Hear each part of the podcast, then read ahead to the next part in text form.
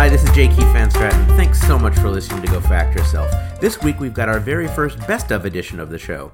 If you're like me, First of all, congratulations. But it also means that you really miss baseball. Well, since the 2020 baseball season still hasn't gotten started yet because of, well, you know, we decided to put together some of our favorite moments of Go Fact Yourself centered around America's pastime.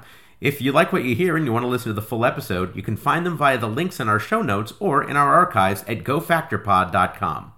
And by the way, if you like baseball or if you like something called Star Trek, you're going to want to listen to our brand new episode recorded for a live audience before all this stuff happened, coming on May 1st with Walter Koenig from Star Trek versus his daughter, the comedian and writer Danielle Koenig. It may have a baseball segment in it. It does. Batting first, it's voice actor Phil Lamar from our episode 2. He showed off his knowledge of Los Angeles Dodgers against podcaster and TV host Ali Ward. Now, let's play ball. Question number one for Phil. Phil, Dodgers legend Jackie Robinson's uniform number was retired across all of baseball in 1997. What number is it? 42. Helen. That is correct. That is correct. Number 42. Wow. Al- although- if, if I hadn't gotten that one, that would have been double embarrassing. That would have been bad. Also, as a show for nerds, wouldn't everybody answer 42? Yeah, yeah. By the way, once a year on Jackie Robinson Day, all players wear the number 42, which is a nice tribute, but also very confusing. Yes. Yeah. All right, here we go. Question number two for Phil. The street leading up to Dodger Stadium was renamed in 2016 for what Dodgers icon? Now that's interesting because I now live very close uh, to the stadium, so uh, this is a pretty easy question for me. That is Vin Scully Drive. Helen? That is correct. That is correct.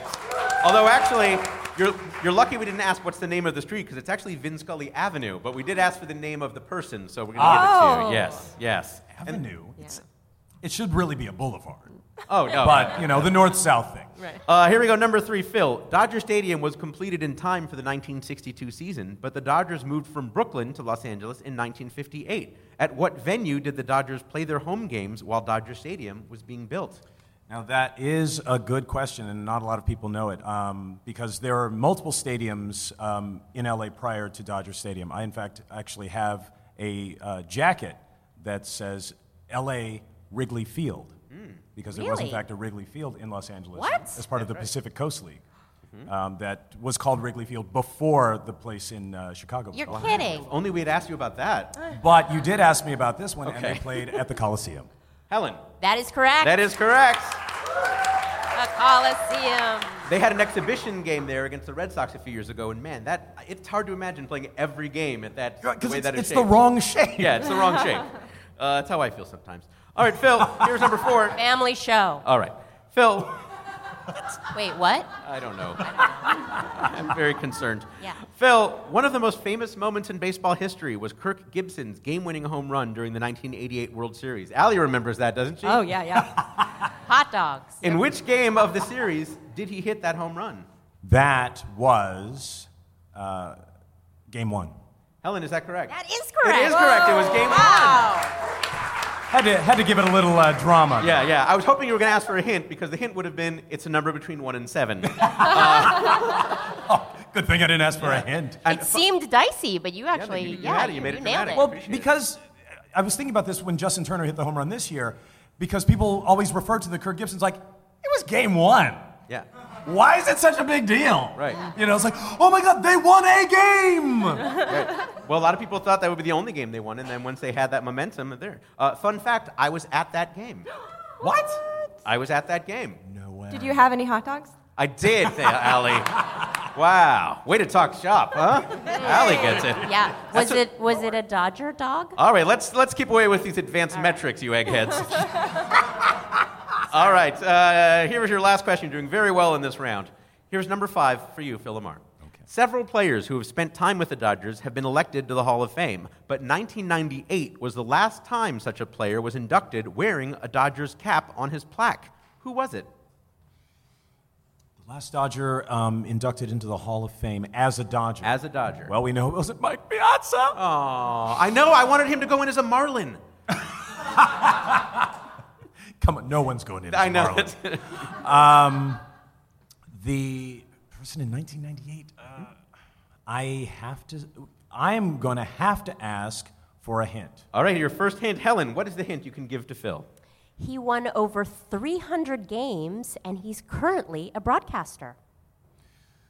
Thank God I asked for a hint, because otherwise I was just going to try to pull some random position player uh, out of my. Uh, And now it's a cerebellum. Uh, random pitcher, so we've cleaved that in half. Well, no, because there are only so many uh, Dodger pitchers who've won over 300 games, Right. and this one is, of course, Oral Hershiser. Is it Oral Hershiser, Helen? That is not correct. Not right. Allie with a chance to steal. That is not correct. I, Allie, I think I can speak for everyone here when I say if you get this right, we will give you everything we own. Yeah. No, Yeah, we might have to run around naked in this room. I'm very glad you asked. Uh, I happen to know this. What? What? I know it's crazy. It's Bette Midler. right? Wow. It's Bette Midler. Helen, Pulling that one out of the magical jersey. Helen, is that correct? That is not. oh no, correct. I'm sorry. No, no. The shocking. correct answer, very close, Allie, was Don Sutton. Don Oh, of course. Sutton, 300 games. Ah. Uh, and boy, his Vegas show is uh, phenomenal. I highly recommend it. Spectacular. The costume changes alone. Uh, all right, Phil, you got four there, but now here is your expert level test that requires multiple answers. It's time for your cluster fact. You may know this right away, you may need to think on it. The correct answer is worth up to three points. I'm very frightened. Uh, the 2017 World Series is already being called a classic for many reasons, tying and breaking several records. For three points, I have three questions about this series. First, in Game One, what Dodger tied a record by hitting a home run on the first pitch of the game? Second, in Game Six, what Dodger pinch hit, setting the franchise record by appearing in his 50th postseason game? And in Game 7, what Dodger became only the second person in baseball history to pitch in all seven World Series games? You can answer in any order or continue to look. Um, All right. Horrified. yes, or continue to look uh, perplexed. Uh, no, I'm going to go with the first um, answer to the first question, first part of the question, um, simply because I know who the leadoff hitter is, and that's Chris Taylor. All right, Chris Taylor, we've noted that answer. Um, can you repeat the second question? yes, in game six, what Dodger pinch hit, thereby setting the franchise record by appearing in his 50th postseason game? Well, there's only one player on the current, uh, on what was the current roster, who's been around long enough to have been in 50 postseason games. So I'm going to have to say Andre Ethier. All right, that answer is noted. And finally, in game seven, what Dodger became only the second person in baseball history to pitch in all seven World Series games? Um, I'm going to. Uh, can Lee Jensen play in all seven? Uh, he did. He did really overuse him, um, but I don't feel like it was him. Uh, so, gosh, but I can't seem to think of. Your agony is contagious. No, Isn't it? really- Isn't it? I'm feeling Don't for you all feel for me? No, wait, don't we want him to get it right? I am at the edge of my seat, and I don't even care about baseball.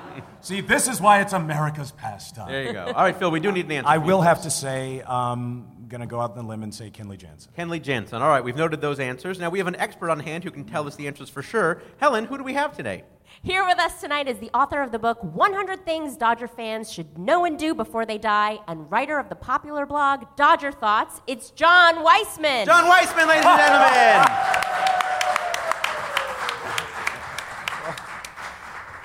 Hello, Mr. Weissman. Hello. Uh, now you and Phil know each other a bit. We, do. We know each other a bit. We have crossed paths mostly online Yes, but and we- frequently in person. We've, we've gone to the, we went to the same high school. What? And if I'm not mistaken, we were actually at Dodger Stadium at the same time once. yes, I, I'm willing to bet on that one. That's right. Well, if we need So- a John Weissman expert, we've got Phil Lamar here. Uh, Exactly. and here's hoping he's going to bend the facts for that third question. We'll find out. Uh, John, how did you get to be into the Dodgers? Uh, similarly to Phil, I grew up here, and uh, as a kid, I was a fan of all kinds of things. And basically, what happened is, as I got older and had kids and had less time for myself, everything else I was a fan of got pushed aside, and I was allowed to be a fan of one thing. And the one thing you chose and was I chose the Dodgers. Okay, that says a lot, absolutely. Now, you, you wrote this book called 100 Things Dodger Fans Should Know and Do Before They Die. Uh, what are some examples of the things that uh, they should know and do?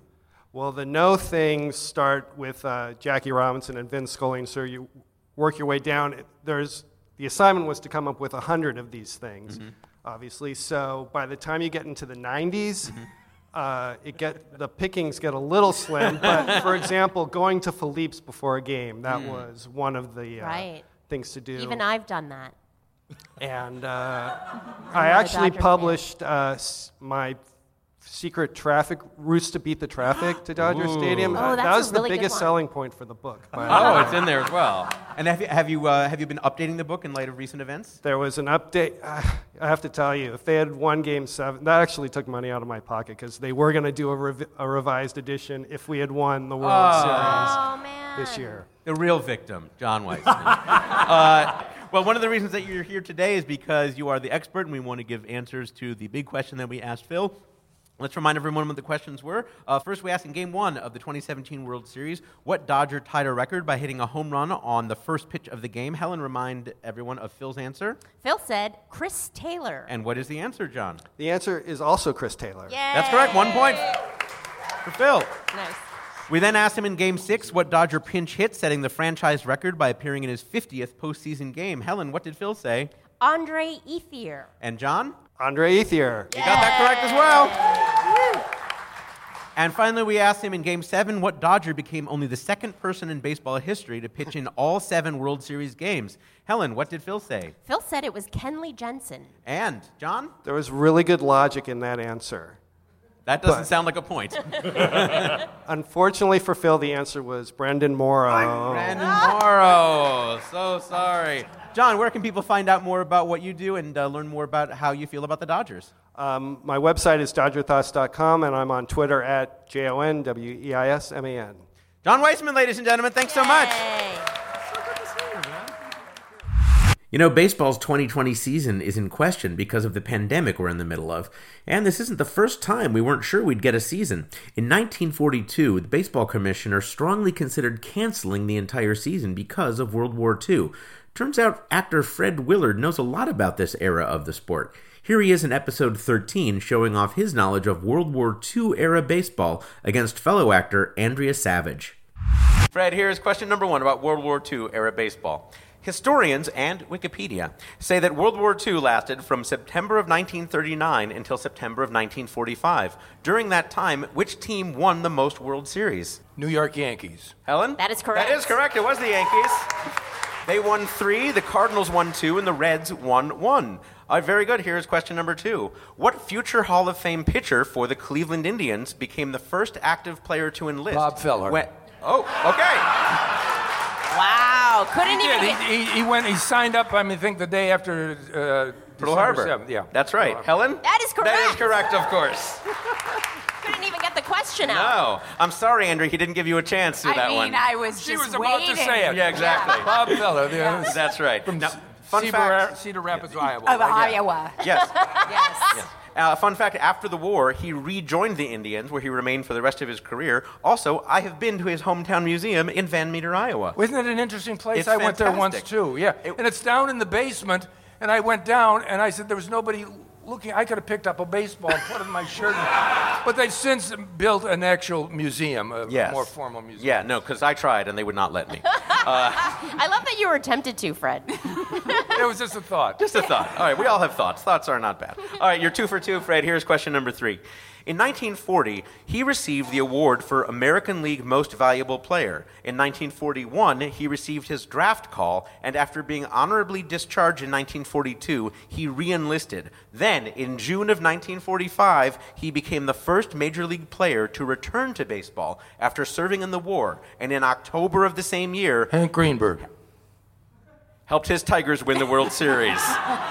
Helen, is it Hank Greenberg? It is Hank It is Greenberg. Hank Greenberg. Amazing. Incredible. He was interesting fact. He, he there was a draft before the war. That's right. And he was drafted for one year. They, they let him out, I think, on December 6th, and the next day uh, Pearl Harbor was bombed, and they, they pulled him right back in. What a hero. Yeah, what a story. I mean, to be that good at baseball. I'm just kidding. He was a hero. I feel like we just don't make fellas the way they used to yeah. make fellas. And also Jewish. Big hero for the Jewish community. That's right, of because he course, and refused to big- play, I think, on, on one of the high holidays. Yes, he did. All right, thank that you, part Andrea. I do know. Yes, he did. That's right. Bagel and Bialy. Bagel Who knows? Bialy Don't is give an her a eighth point for grader. that. I will not. I will not. I will not. That's a steal. All right. Here's question number four. I have a feeling you know something about this.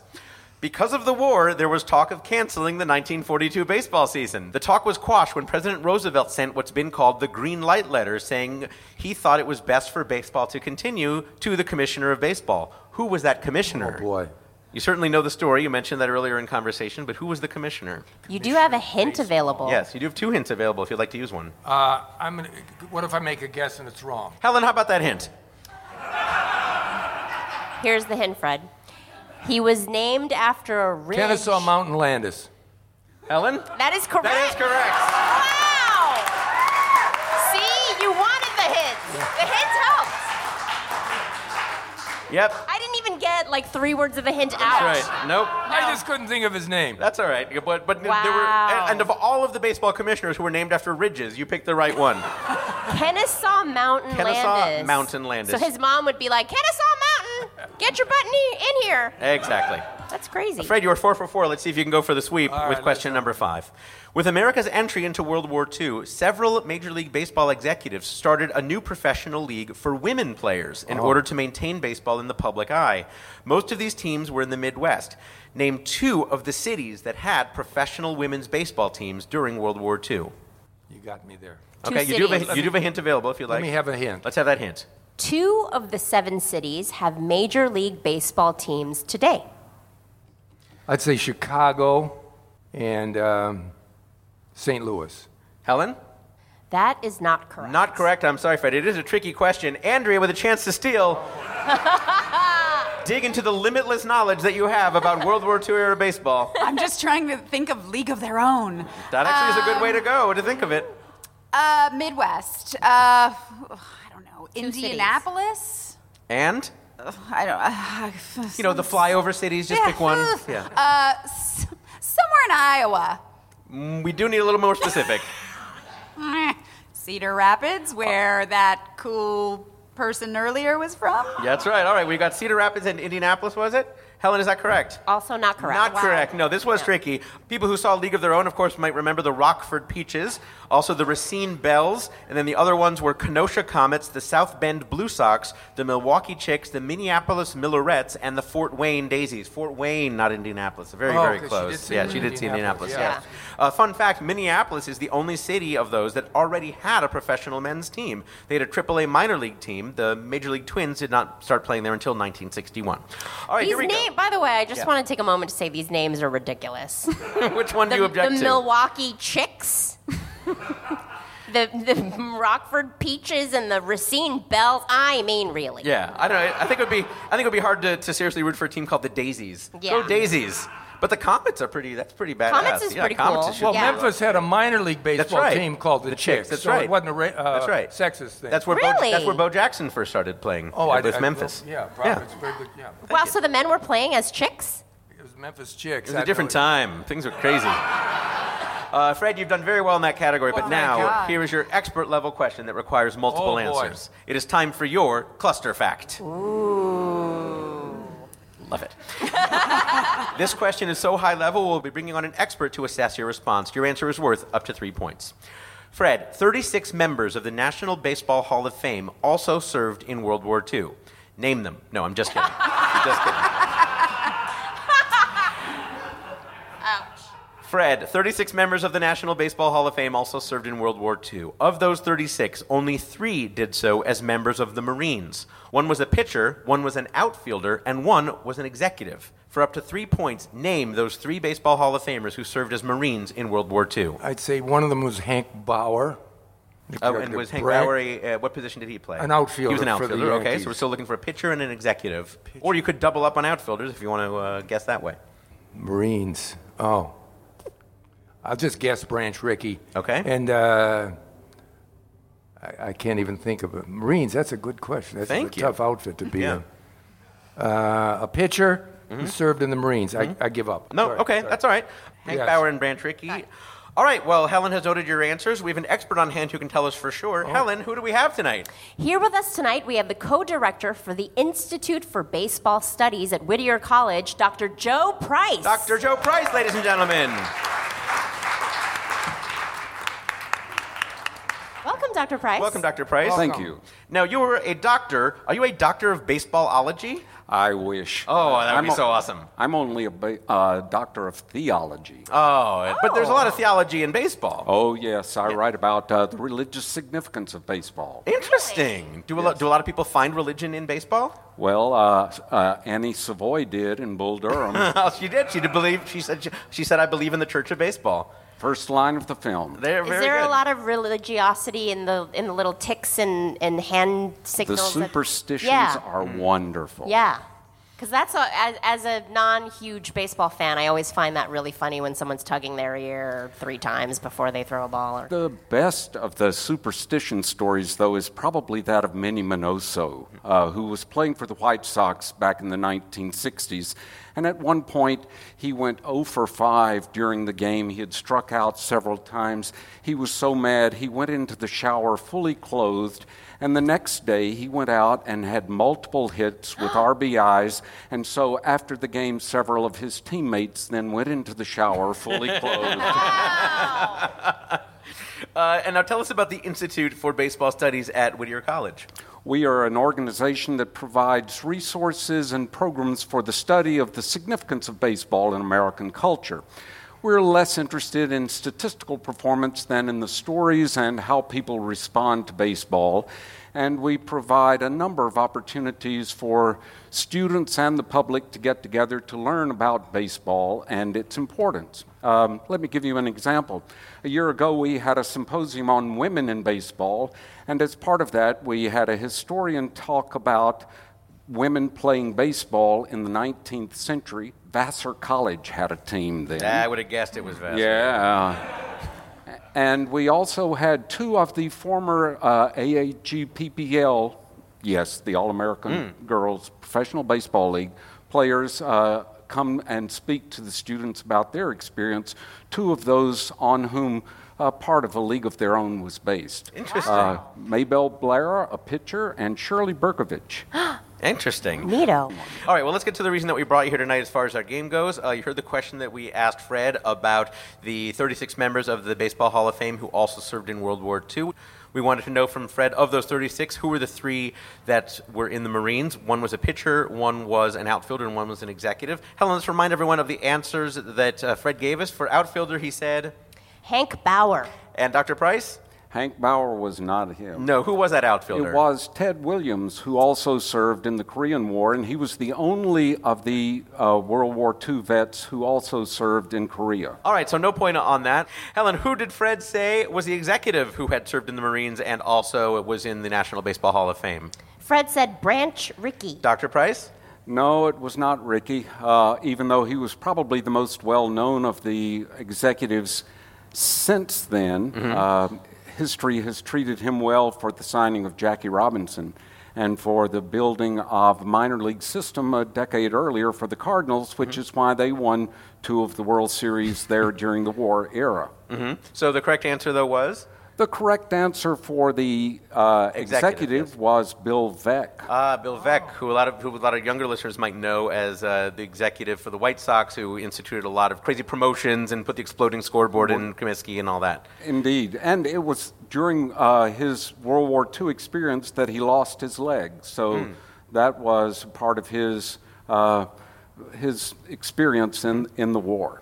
And finally, we asked for the pitcher who also had served in the Marines and in the Hall of Fame. Uh, Fred was not able to come up with that one. This one, I think, was the, one of the more obscure of the answers. He is. And yes. there's still debates about whether or not he should be in the Hall of Fame. Ted Lyons of the Chicago White Sox won 260 and lost 230, hardly an exemplary record Mm-hmm. in these days that would qualify for uh, basically uh, installment uh, honoring in Mm-hmm. the Hall of Fame.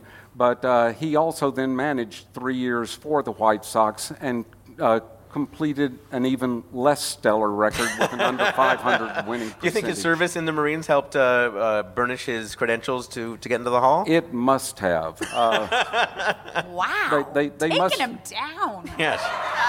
Shots fired at Ted Lyons again on this Ted show. Lyons. There's certainly a lot of stories to be found at the Institute for Baseball Studies. Where can people find you and find the Institute if they're interested in learning more? uh, we're on Facebook, Twitter, and uh, Instagram. Uh, just look for the Institute of Base- for Baseball Studies, and uh, we'll pop up. Excellent. We're happy that you popped up here. Dr. Joe Price. Thank you. Thank you so much, Dr. Price. We've got more of our Best of Baseball episode on Go Fact Yourself right after this word from our friends at Maximum Fun. Hi, I'm Dave Hill from before, and I'm very excited to bring Dave Hill's podcasting incident back to Maximum Fun, where it belongs. You can get brand new episodes every Friday on MaximumFun.org or, you know, wherever. And while my partner Chris Gersbeck and I might lack in specific subject matter on our podcast, we make up for in special effects. Chris had something cool right here. Also, we have explosions, animal noises, and sometimes even this. Dave Hill's podcasting incident every Friday on Maximum Fun. Chris, do another explosion right here. Welcome back to the Best of Baseball episode of Go Fact Yourself. I'm J. Keith Van Stratton. Let's get right back into the lineup with episode 14.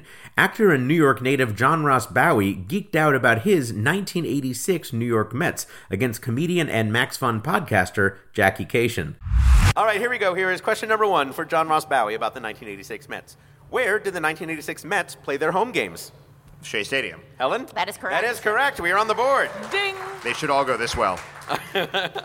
number two, who is the only member of the 1986 Mets who has been elected to Baseball's Hall of Fame? Baseball's Hall of Fame. Not the Football Hall of Fame? No, no, sure. Yeah, good, good call. Uh, uh, leave it to the Mets to put a player in the Football Hall of Fame. though. if, any, if any MLB team was going to pull off that stunt. yeah, it took a Um, wrong turn, ended up in Canton instead of Cooperstown. I, it's probably not the case, but I'll, I'll say Daryl Strawberry. Helen? That is not correct. Not correct. Jackie with a chance to steal. Pete Rose. Was it Pete Rose? it was not Pete Rose. there are so many reasons it's not Pete Rose. There's a few reasons why it's Yeah, not exactly. Daryl, too. But Yeah, exactly. you might be right. No, actually, it was someone you mentioned already. It was, It was Gary not- Carter. it was Gary Carter? Carter's No, in the that's Hall good of for Fame. him. Yeah. Okay, glad to hear that. All right, here's question number three. Let's see if you can bounce back with this. The 1986 Mets won more regular season games than any other team in the 1980s. How many regular seasons games did they win? Can we do prices right, closest without going over? No, but you do have a hint Okay. available if you'd like I'll to take use a it. hint. Helen, how about that hint? Their winning percentage was 667. So just over the number of the beast. Correct. If, if you round up, yes. Right. Yeah. Uh, I'm going to say uh, 112. Helen. That is not correct. Not correct. Jackie with a chance to steal. 132. Helen? Also not correct. No, that would be a record. Uh, it was 108. 108. Oh, all when right. two So thirds of their close, game. though. Fun fact uh, that was the most since the Reds in 1975 also won 108. Was the, the 75 Reds, is Pete Rose on that team? I believe he is. Oh, wow, look at that. Full circle. It all comes full circle. Look at that. Question number four.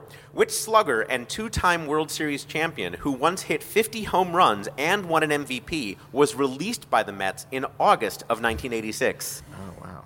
You do have a hint available if you'd like to use it. I'll take this one, yeah. Helen, how about that second hint? He hit 52 home runs and won the MVP for the Reds in 1977. I will uh, say Lenny Dykstra. although Was it it's Lenny not right. Dykstra? It was not, Not Lenny Lenny Dykstra. Jackie with a chance to steal. I have a feeling I know your answer. Pete Rose. Was it Pete Rose? It I was, was- not Pete Rose. Not Pete Rose. No, it was, was gonna George say Jerry- Foster. oh, Jerry George Foster. I do Foster hit remember hearing 50 that home name, runs and yes. was MVP and was on the Mets for, uh, for much of the season. All right, here finally is number five. The 1986 Mets, as we've mentioned, were known for being a wild team, both on and off the field. What nickname was given to the particularly rowdy trio of Danny Heap, Jesse Orozco, and Doug Sisk, who encouraged heavy partying on team flights? I believe they were called the Scum Bunch. Helen? That is correct. That is correct. Wow. Whoever thought that would help you win something? Pulled it huh? around, huh? Pulled it around the last minute there. John, now here's your expert level question that requires multiple answers. It is time for your cluster fact. Ooh. Oh, you guys are so well trained. Yeah, I really like it. Nice work. I like Appreciate it. you. All right, this Biscuit, question. biscuit, Exactly. biscuit. this question is so high level, we'll be bringing on an expert to assess your response. The answer is worth up to three points. With its shocking comeback by the Mets facing elimination, Game 6 of the 1986 World Series has been called one of the greatest games in baseball history, spawning several books and movies. Most people remember the pivotal play where Mookie Wilson hit the ball down the line that Bill Buckner could not properly field. But we want to know what you know about the Mets pitching that game. So, for up to three points, which Mets pitcher got the win Which Mets pitcher was the only one to appear and not give up a run? And who was the Mets starting pitcher? Oh God. Um, I'm going to throw Lenny in there again, um, which is adorable for the first one. The outfielder, Lenny Dykstra. Yeah, that's all right. Who That's you a thought bad had been idea. cut from the team? Fair enough. Out I the knew he window? hadn't been cut from the team. I just Okay. threw a name out there. Okay. Even the people outside are laughing at that answer. I think Doc started the game. That was the starting pitcher. So you think Doc Gooden started it? I think Doc Gooden started it. Doc Gooden. Who, who came in and did not give up a run? Let's go with Daryl for that one. Okay. And uh, the um, and then the. I believe you've answered them all at this point, Okay, by the way. great, I mean, then you're great. welcome to change your answers. No, but I'm good, I'm I good. believe that you said that uh, the win was, uh, was Lenny guarded by Lenny Dykstra, Dykstra. and then Daryl Strawberry, Daryl Strawberry came in and didn't give up a run, which would be especially impressive. and then Doc Gooden. And that Doc Gooden was the starting pitcher. Helen has taken note of those answers. We have an expert on hand who can tell us for sure. Helen, who do we have with us tonight? Here with us tonight via Skype, we have the host of the podcast, Bobby O's Change of Pace, and a member of the world champion 1986 New York Mets. It's Bobby Ojeda. Mr. Ojeda, are you there? Hello, Bobby Ojeda. Mr. Ojeda, I owe you a massive apology.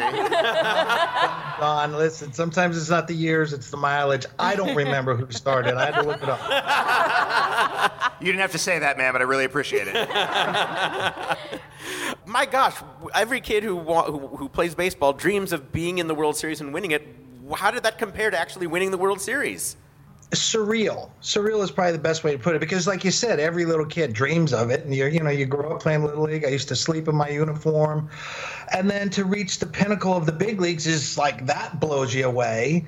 And looking at all those awesome Met fans and this big old gnarly stadium ready to fall down, it was phenomenal. It was just surreal. And then the parade down the the Canyon of Heroes was over the top. What, what did you do with your World Series ring? I actually gave it to my father to wear because I felt he uh, he earned it, and uh, then uh, I took it back. You gave it- You gave it to him for like a day. no, no, no. He had it for some years, and then I said, "Well, hey, Dad, you know, I kind of like to wear that." Yeah. Uh, he graciously gave it back to me. We mentioned in our in our chat with John uh, and in one of the questions that the Mets had a reputation for being wild partiers, but but you say a lot of that is, is, is myth and overblown. Um, yeah, a lot of it, it you know, you, s- it's a lot. I, can't- I can't lie. A lot of it is. Well, I mean, you you were arrested in a bar.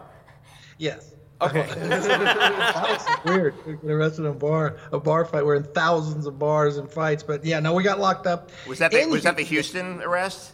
Yeah, and and uh, actually, uh, you know, as that year would work out, we played those guys to get to the World Right, Series. yeah, that was the playoffs, right? And I know you, you you were absolutely right on the scum bunch in the back of the plane. Those are friends of mine, and I and that they love that moniker. well, when we were in Houston and got locked up, uh, they called us pond scum. So something about scum and that team went together.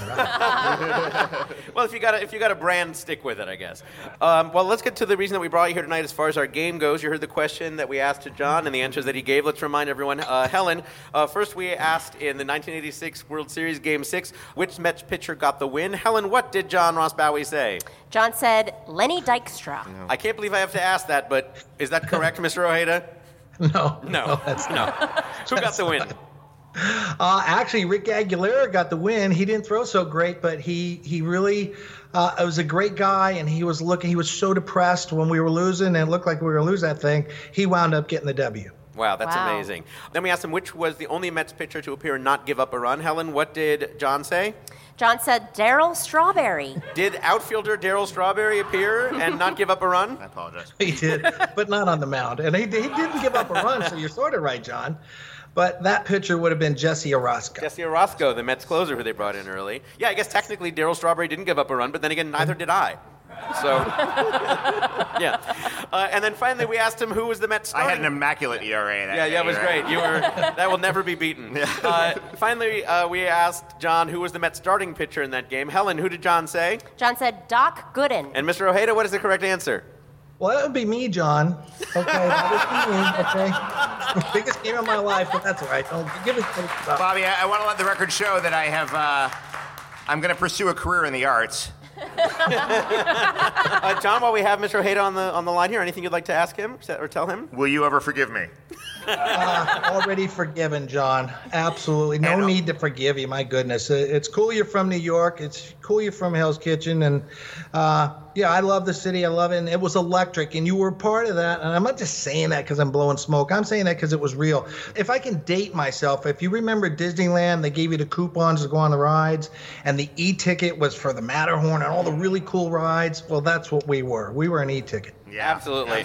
All right, and then Bobby Ojeda, if people want to find you. Where can they uh, go listen to your podcast or find out uh, more about your work? you know, Bobby O's Change of Pace or BobbyO.com, and you'll find it. And uh, my daughter does an excellent job of directing the traffic to where it needs to go to hear the podcast. Excellent. Well, we're certainly happy that you joined us here. World champion Bobby Ojeda, ladies and gentlemen.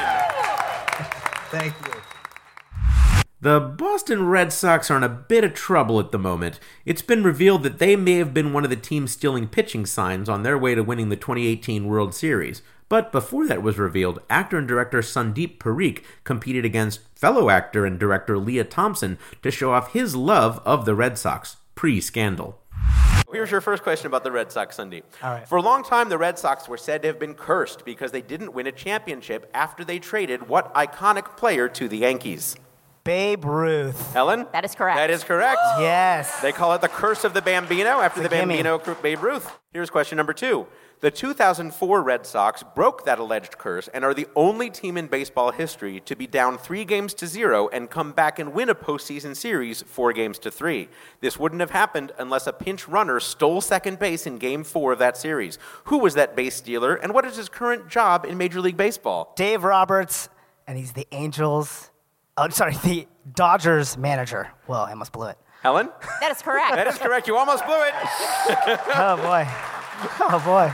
Almost blew it, but you pulled it back. You pulled it back. We would love if you just were like manager of Dave, the Ro- just like they did down three and zero, the Red Sox. I pulled it back. All right, you're two for That two. was my Sunday, here's stomach. question number three.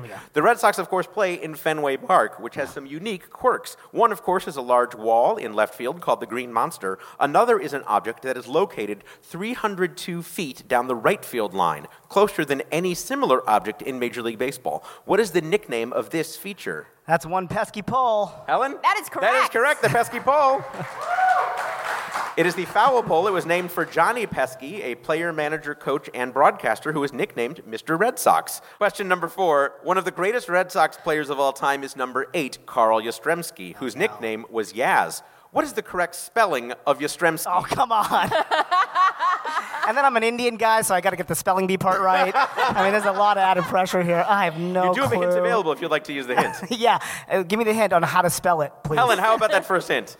Though his nickname is Yaz, spelled Y A Z, that is not how his last name starts. Oh, I didn't even know that. That's how bad of a speller. What's a good hint then? Helen? Well Why? done. It's a very good hint. it's not Yastremski. Y-A-Z. Y A S. Yastremski. T. Can you use it in a sentence? Yes, please spell Yastrzemski. Y S T R E M S K I. Helen? That is incorrect. Incorrect. Leah with a chance to steal.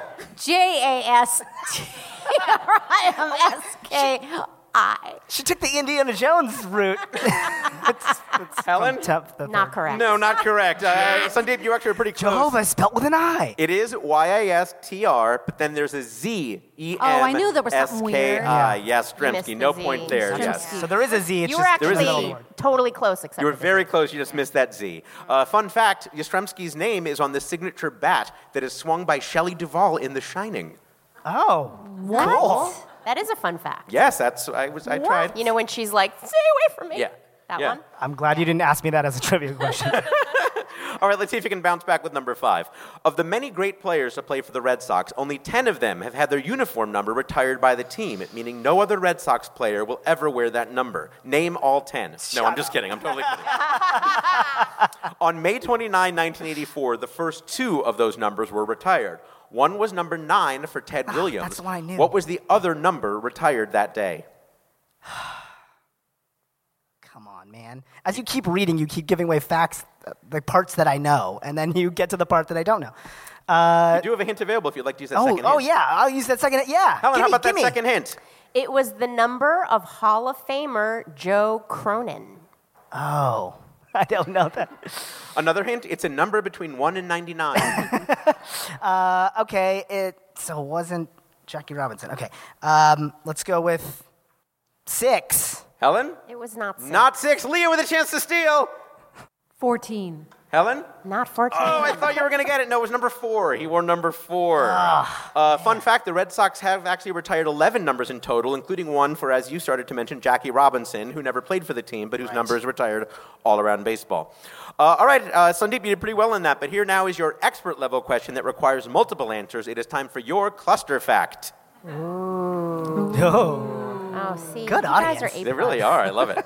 uh, their question is so high level, we'll be bringing on an expert to assess your response. The answer is worth up to three points. Here we go. Red Sox players have had some amazing accomplishments over the years, and we want to ask you about some of their amazing double accomplishments. So, for up to three points, who is the only Red Sox player to win MVP and Cy Young Award in the same year? Who is the only Red Sox to win MVP and Rookie of the Year in the same year? And who is the only Red Sox player to be on the championship teams of both 2013 and 2018? MVP and a Cy Young. I don't think he did, but I'm gonna just guess Pedro Martinez. Pedro Martinez, all right. And then who won MVP and Rookie of the Year in the same year? Um, I'll say Teddy Williams. Ted Williams, all right. And then who was the only Red Sox player to be on the championship teams in both 2013 and 2018? Someone who you saw in person mere weeks ago. Who's an old person on that team? Oh God, I'm blanking. This this is hard when people are watching you and you guys. I can feel your eyes. Oh oh, Xander Bogarts. Xander Bogarts is his answer. All right, Helen is taking note of those answers. we have an expert on hand who can tell us for sure. Helen, who do we have today? Scary. Here with us tonight via phone from Boston, Massachusetts, is the award winning columnist for the Boston Globe who has written 12 books, six of them about the Boston Red Sox. It's Dan Shaughnessy. Dan Shaughnessy, are you there, Mr. Shaughnessy? I am there. How are you? Very well. Thank you so much for joining us. Uh, Sandeep is uh, smiling uh, very excitedly. I think we have both watched many documentaries where you have been the expert on the Red Sox on those. Totally. Oh my God, I've read like all your articles, and I'm a fan of your. Well, you're a New Hampshire. We, you're a New Hampshire guy. We appreciate your loyalty up there in New Hampshire. Very good. I know you're on a bit of a tight time limit. You're actually on your way to another interview right now, right? yeah, we're doing some sports up here. Al- Always got a lot going on with the teams here because they always win. Oh, Oh, yeah. shots fired. Although, well, LA really doesn't have any answer to that, do we? yeah. Uh, now, Helen mentioned in the intro that you were award winning. One of those awards is the J.G. Spink Award from the Baseball Hall of Fame. What was it like to win that? Yeah, that was uh, very intimidating because you have to give a speech in front of all the Hall of Famers. So it's, it's it's tough to be up there when Willie Mays and Sandy Koufax are on the side because we're not used to talking to guys like that. Don't really want to hear from the writers. if You know what I'm saying? yeah. Was there anyone you've had to confront who you've been critical of in columns? Oh, actually, yeah, half the guys you're talking about tonight. Um, so that, that's a, that's a occupational hazard. No harm, no foul, and, and we're used to it. No big deal. Yeah. Now, you're from Massachusetts. You went to college in Massachusetts. W- What was it like uh, for you to cover the Red Sox for, for the first time? Yeah, it was uh, it, it, very intimidating starting off in Yastrzemski, and you did a good job spelling that. The silent Z is the only thing you missed there. It's it's it's right there. But uh, yeah, he was my idol when I was a little kid growing up, and then to to cover games that Yaz is still playing because he played till he was 43. He played 23 seasons with the Sox. So you know, coming into contact with guys that were your idols when you were a little kid, that's kind of a wide eye experience. But I'm too old to worry about that now. All right, now uh, let's get to the reason that we brought you here tonight as far as our game goes. You heard the questions that we asked of Sandeep about the Red Sox. Uh, first, we wanted to know who the only Red Sox player was to win MVP and Cy Young in the same year. Helen, what did Sandeep say? Sandeep said Pedro Martinez. And Dan? Yeah, he was wrong on that one. He kind of let me down because he's he knows about Roger Clemens. In 1986, Clemens was 24 and four. He was MVP and Cy Young. Maybe you're a little young for that, but uh, it was a seismic, a seminal year in his career. I was six. Okay. Sorry. the Celtics were in the championship, and oh God, it was very it was a very Yeah. confusing time for me. Yeah, he also gave the same response when he failed history class, though, too. So there you go. Uh, second, we wanted to know who was the only Red Sox player to win MVP and Rookie of the Year in the same year. Helen, what did Sandeep say? Sandeep said Teddy Williams. And Mr. Shaughnessy? Yeah, that's a nice try. I don't know if the award existed when Ted broke in in '39, but uh, Fred Lynn, 1975, a good USC athlete, came up and was MVP and Rookie of the Year in '75. I wouldn't expect Sandeep to know that. It was before he was born, uh, but I, that's when I got out of college, and and he was uh, he was a big deal to us back then, and he still lives out in Southern California. So he looks great, and, and you'd you'd uh, you'd enjoy talking with him if you get a chance. Uh, all right, and then finally, we wanted to know from Sandeep, who was the only Red Sox player to be on the championship teams of both 2013 and 2018. Helen, what did Sandeep say? Sandeep said Xander Bogarts. And Dan? Sandeep is right about that Yeah, one. point he for really did a Sandeep. good job. Yeah, yeah. He did Took a me good an job hour. pulling that out. Yeah, you pulled that out because I know you were at the games. I was at those games, the 18 inning game, seven hours and 20 minutes. I was out there at Dodger Stadium, all those good Sox fans out there. And, and yeah, Bogarts, he had a cup of coffee in 2013. He was on the team when they won. And of course, starting shortstop this year. Uh, Mr. Shaughnessy, it's so wonderful to talk with you. If people want to find out more about you or your work, where can they do that? I think it's on Twitter, Dan underscore Shaughnessy, and you know just BostonGlobe.com. We're all out there writing the sports: Patriots, Celtics, Bruins, Red Sox, you name it, we're doing it. Excellent. Well, we're certainly happy that you did it and happy that you're joining us. Thanks so much once again, Mr. Dan Shaughnessy.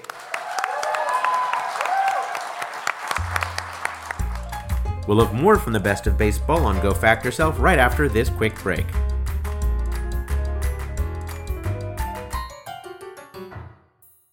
Hey, I'm Aneke. And I'm James. And together, we are the self proclaimed Wonder Twins of podcasting and host Minority Corner. We tackle subjects like LGBTQ topics, pop culture, and untold histories of American POCs, like the true story of escaped slave turned pirate turned Navy man in the Civil War turned Congressman Robert Smalls. Plus, current events from our perspective. Deep dive movie and TV reviews. You'll also get. Awesome book recommendations from their neighborhood friendly librarian. Don't forget my award winning Jennifer Hudson impressions. And I'm telling you. While never taking ourselves too seriously. Minority Corner, because together we're the majority. Every Friday here on Maximum Fun.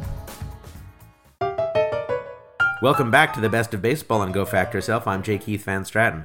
Our final trivia today features Max Fun founder and San Francisco Giants superfan Jesse Thorne. This is one of those great moments where one of our contestants gets to have a great conversation with an expert who is a personal hero of his. By the way, if you're a Max Fun member, you can hear Jesse talk even more about this segment on our special bonus content episode available right now in your Max Fun bonus content feed. He competed against actor Kelly Who, and frankly, he didn't have much competition when it came to knowledge of baseball. By the way, Kelly, how much do you know about the San Francisco Giants? Oh. Less than zero. I didn't even know that was baseball. Jesse, I, I- don't take this the wrong way. I'm kind of hoping you get one wrong because I want to see what happens with Kelly. I think I probably will. All right, my, well, my let's- mind is a sieve, Jakey. Well, let's see. Let's see how you do. Here's question number one. Your topic is the San Francisco Giants, but the team did not start out there. Before moving to San Francisco in 1958, where in the East did the Giants play? New York. Helen. That is correct. That is correct, of course. One point for Jesse. Or do you want me to say the Polo Grounds, Jake Keith? Mm, only, only if you want to seem extra braggy. Yeah. uh, fun fact, which may be illuminating to Kelly, especially the National Football League has a team called the Giants that still represents that city, even though they actually play their home games in New Jersey. Question number two, Jesse, of the 20 players in baseball's Hall of Fame whose primary team was the Giants, who was the only one of them to play for both the New York Giants and the San Francisco Giants? Wow. Uh, I guess Willie Mays. Helen? That is correct. That is correct. Willie Mays to say, hey, kid. He actually won league MVP in both cities. Very rare feat. You're two for two. Here's question number three. One of the most famous moments in Giants history was a 1989 World Series game that was postponed because of an earthquake. By what name does the U.S. Geological Survey refer to this earthquake? The Loma Prieta earthquake? Helen? That is correct. Three for three, Jesse Okay, let's ask more questions about profound traumas of my childhood. Do you have any further things that remind me of me crying in a heap in a corner of my mom's house? Question number four: The Giants now play their home games at Oracle Park, which used to be called AT&T Park, which used to be called SBC Park, which used to be called Pacific Bell Park. But before the Giants moved there in 2000, they played in Candlestick Park, which changed its name for a couple years before the Giants left. What was the official full name of the ballpark when the team last played there? Three Com. Uh, more information, I think. Three Com Stadium. Three Com Ballpark at Candlestick Point. Helen? That is correct. That is correct. We'll give it to you. The actual name is Three Com Park at Candlestick Point. Very, very Wow. good. Uh, the- The naming rights were bought by a company whose name stands for Computer Communication Compatibility. There's the three comms. Candlestick, of course, was still in the official name. The, Gi- Jesse, the Giants, Shea Keith, built that. Here's a fun fact. The Please. Giants built that stadium uh, because they went to the Candlestick Point area, which at the time I think was a state park, and they said, This is a frozen nightmare. Let's build our stadium here. Let's build a bowl where the wind swirls and all of the trash consistently circulates onto the field. I actually have two pins that I earned as a child uh, called Quad to Candlestick, and those Quad to Candlestick pins were given to every fan who uh, attended an extra inning night game at Candlestick Park because the conditions were so brutal. What is that word? qua? How do you mean? Qua, like as Like a je ne in sais the quoi? cross, as in the cross of Candlestick, like a, Ah, like now a I war understand. medal. Very good. It was Wait, a you got a Giants- war medal because it was so cold and windy at the it was park? a, it's a pin, little orange pin with a Giants logo that has snow falling off of it. well, Jesse, thank you for your service. Question number five. You have a chance to go five for five. There are two Hall of Fame pitchers who you probably don't associate with the Giants who spent only their final season as San Francisco Giants, one in 1965 and one in 2009. Name them. So I'm going to say Randy Johnson is the latter day one. Um, Mm-hmm. you do have a hint available if you'd like to use the hint. Yeah, give me that hint, baby. Helen, Helen how about that first hint? They're both lefties, and one of them is mostly associated with the Braves. Warren Spawn. So again, the answers together are Warren Spawn and Randy Johnson. Helen? That is correct. Jesse Thorne is five for five. Wow. Didn't you give you a chance to sweep in? I'm sure you knew all of those also, though, All Kelly. of them. Yeah. I was so ready. Kelly, yours is going to be Hawaiian food, and uh, I'm going to have a chance to steal. I'm just going to be like, uh, pass the poi, mahalo. Jesse, you've obviously done very well in that category, but now here's your expert level question that requires multiple answers. It is time for your cluster fact. We'll be bringing in an expert to assess your response. In addition to being admired for their players, the Giants also have one of the most admired broadcast teams in all of sports, with a history of fantastic people calling their games for TV and radio. In fact, three Giants broadcasters, including one who still calls their games, have received the industry's top honor, the Ford Frick Award from Baseball's Hall of Fame. For up to three points, name these three people. John Miller is the one who still calls their games. Lon Simmons is one of them. And Russ Hodges? All right, Helen is taking note of your answers. We have an expert on hand who can tell us for sure. Helen, who do we have tonight? Here with us tonight via phone from Moss Beach, California, is a broadcaster whose many accolades include the Ford Frick Award from the Baseball Hall of Fame. It's the voice of the Giants, John Miller. John Miller! John, are you there? Can you hear us? I'm I'm here, and I'm so impressed with uh, Jesse, who is obviously a real Giants fan and who has gotten every question correct. Except there was one part that it wasn't a question, and and Jesse, I'm so sorry to have to uh, to kind of rain on your parade here, but uh, the game that you attended, the postseason game of 2016, was not Game Six of the League Championship Series, but rather Game Four of the National League Division Series when the Cubs scored four runs in the top of the ninth inning to come from behind and beat the Giants to eliminate them that year on their way to uh, winning the World Series. John, thank you for correcting my anecdote. Apparently, the thing I got wrong is the one thing that actually happened in my actual life. you know, Jake Heath, I, I have met John Miller before. Tell us about that. John Miller would have no idea of this, but uh, when I was a teenager, like all hip slash cool teenagers, I was a member of the Society for American Baseball Research or Saber. Sure. And uh, I would go, just like I would take the bus to the ballpark by myself as an 11 year old, I would go to their conferences on airplanes by myself as a 16 and 17 year old. Wow. And uh, John Miller spoke at one of the Saber conventions, and uh, you know, I, I shook my hand, shook his hand, and uh, told him I admired his work. I, I definitely remember that because I'm sure you were the only one that day. And, and what's it like, Jesse, to have one of your heroes uh, correct you? Uh, it's, it's a real thrill, Jakey.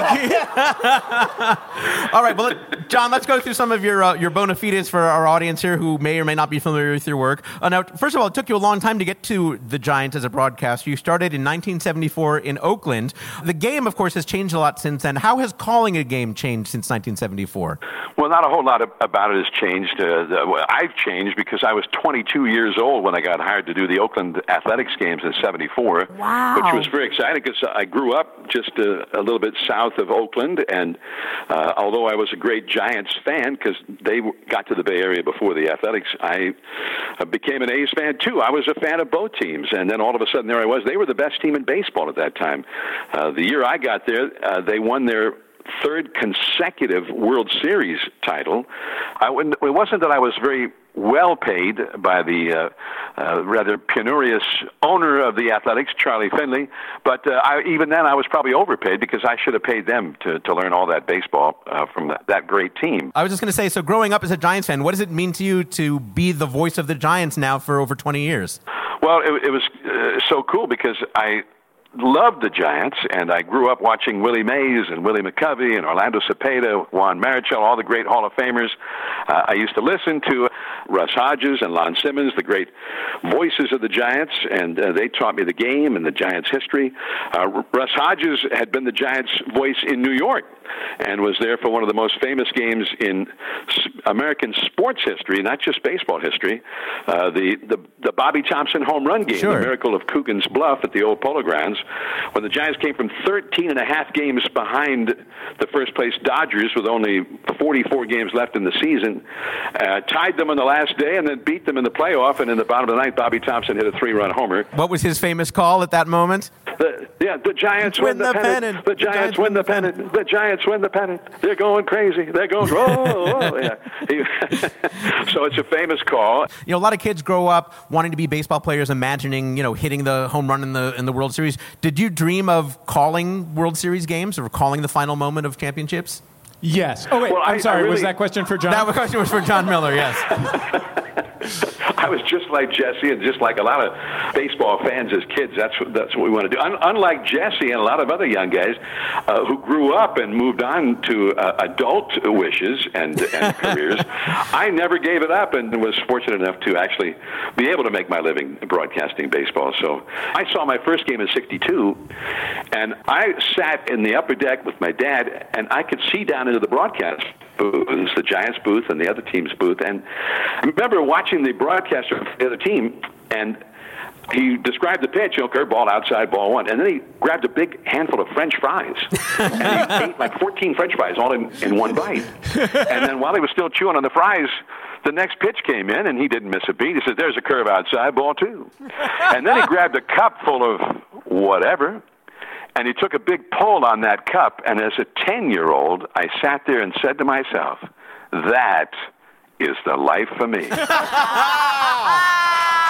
What a great story. uh, let's get to the reason that we brought you here as far as our game is concerned. You heard the question that we asked of Jesse. We wanted to know who are the three Giants broadcasters, including one who still calls for the games, who have received the Ford Frick Award from Baseball's Hall of Fame. Helen, what was Jesse's first answer? John Miller. And uh, Mr. Miller? Yes, that's Yes, he absolutely did. He correct. won it. That's a point for Jesse. What was the second answer that Jesse gave us, Helen? Jesse said Lon Simmons. And Mr. Miller?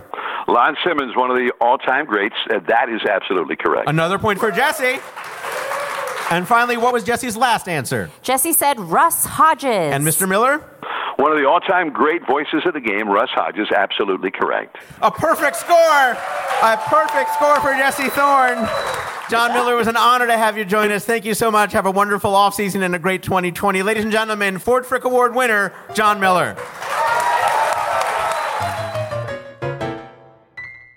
Thanks so much for listening to this Best of Baseball episode of Go Fact Yourself. And if you want to hear even more, links to the full episodes featured here are in our show notes and archives. Plus, we just had a great conversation with podcaster Jimmy Pardo with another baseball quiz in our last episode. Make sure to check that out. And if you want even more baseball, you may get it in our episode dropping on May 1st with Walter Koenig from Star Trek.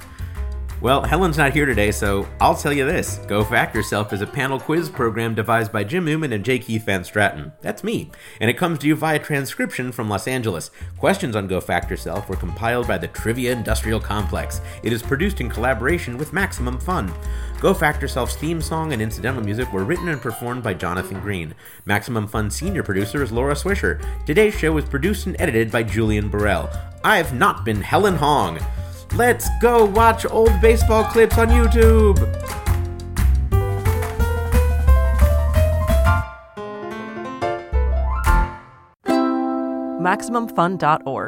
Comedy and culture. Artist owned. Audience supported.